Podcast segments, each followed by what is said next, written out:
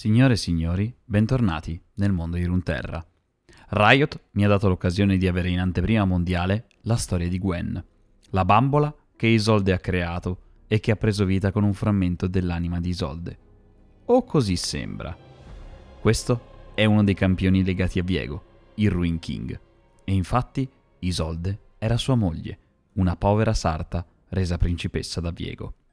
Prima di cominciare vi ricordo che potete trovare altri contenuti su Instagram, YouTube e Twitch cercando Terenas, ma ora godiamoci il mondo di Runterra, insieme.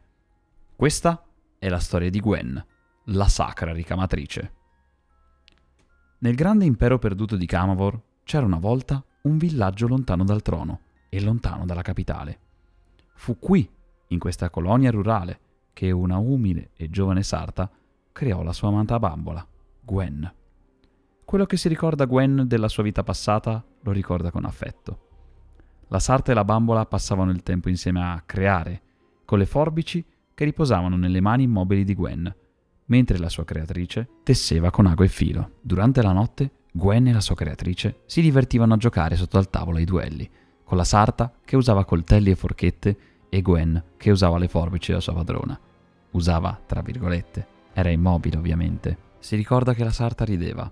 Era felice di sentire il clangore di forchette e forbici e Gwen osservava, immobile, ma percepiva tutto l'amore e la gioia che la sua padrona provava.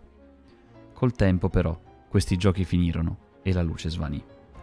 Gwen non capì cos'era successo, ma ogni volta che si sforzava di ricordare, sentiva un dolore che la punzecchiava, un pensiero, forse un ricordo legato ad un uomo il cui nome e il cui volto le sfuggivano. Col tempo i ricordi cominciarono a svanire, seguendo i flutti dell'oceano. Gwen rimase immobile per secoli, dimenticata e in silenzio, e poi, in una fatidica notte, aprì gli occhi. Gwen si svegliò per la prima volta su una spiaggia ombrosa, lontana dalla sua casa.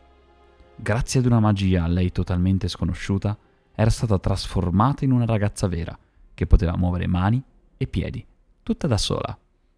Gwen era estasiata da ogni sensazione della vita. La sabbia sotto i suoi piedi, le incredibili visioni che ora poteva scrutare con i suoi veri occhi, la sensazione dei ciottoli che raccoglieva con le sue mani e la magnifica sensazione del vento sulla sua schiena. Sulla spiaggia, tra le varie macerie e rottami, notò qualcosa che attirò la sua attenzione. Accanto ad una cassa fatta a pezzi, trovò degli strumenti a lei familiari. Forbici, ago, filo. Gwen li riconobbe subito. Questi erano gli strumenti della sua creatrice. Quando le sue dita toccarono gli strumenti, una scintilla di nebbia luminosa fluì dalle sue mani verso gli strumenti. La faceva sentire al sicuro, al caldo. C'era conforto e calore in questa sensazione, come il ricordo di un abbraccio di una persona a lei cara. Ma Gwen non era l'unica attratta da questa magia. In agguato, nelle isole, un tipo diverso di nebbia apparve. La nebbia oscura, che si contorceva e si avvinghiava a tutto ciò che toccava, creò di fronte a lei degli spaventosi Wraith. Qualcosa di nuovo all'interno di Gwen li attirava, qualcosa di cui erano affamati, ne sembravano ossessionati. I Wraith decisero di attaccarla, ma Gwen non aveva paura. Lanciò contro di loro le forbici. Scoprì divertita che, lanciandole, incanalò altra nebbia luminosa trasformando le piccole forbici di acciaio in gigantesche armi spettrali. Ma i Wraith non cedevano. Era incessante il loro attacco e non sembravano finire più. Continuavano e continuavano a uscire dalla nebbia. Gwen cominciò a sentire un tragico ma stranamente familiare dolore. Circondata dai Wraith, tutti i suoi ricordi soppressi tornarono a galla. Le tornò alla mente la sua creatrice, come si era ammalata e come fosse debole distesa agonizzante nel suo letto, e accanto a lei c'era l'uomo, la cui faccia finalmente riconobbe, Viego.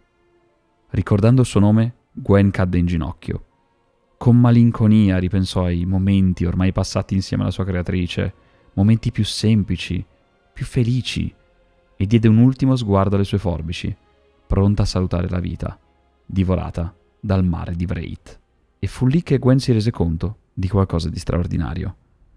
La sua creatrice, vittima di quell'uomo tormentato e malato, non se n'era andata del tutto. gli strumenti della sarta, gli stessi strumenti che avevano cucito e creato Gwen, ora erano nelle sue mani. Gwen era convinta che non fosse una coincidenza. Sapeva inconsciamente che la sua creatrice era ancora con lei nello spirito e che combattesse con lei. Questo è un regalo che Gwen non avrebbe buttato via. Prendendo ago e filo, creò nuvole di nebbia benedetta per allontanare il branco di Wraith.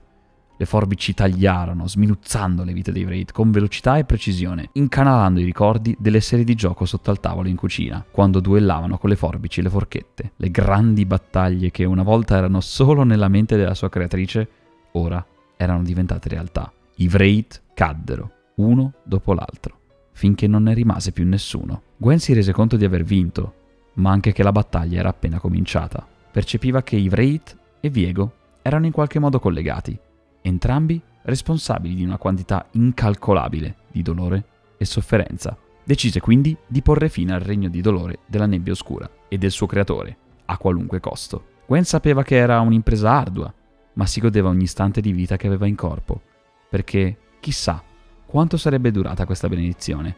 Un giorno? Un mese? Un anno? Avendo ottenuto l'occasione di fare la differenza, Gwen è una forza inarrestabile del bene che prova a sopravvivere e combattere contro ogni nemico che le si para di fronte. Viaggia per tutta Runterra, determinata nel suo ideale di riportare la gioia nei cuori di coloro che soffrono. Per Gwen, ogni momento della sua vita è prezioso e ogni passo ha una direzione, uno scopo, un destino da affrontare. La storia di Gwen, per ora, finisce qui. È stato davvero un piacere accompagnarvi in questa storia e spero che torniate presto a sentire tanti altri racconti.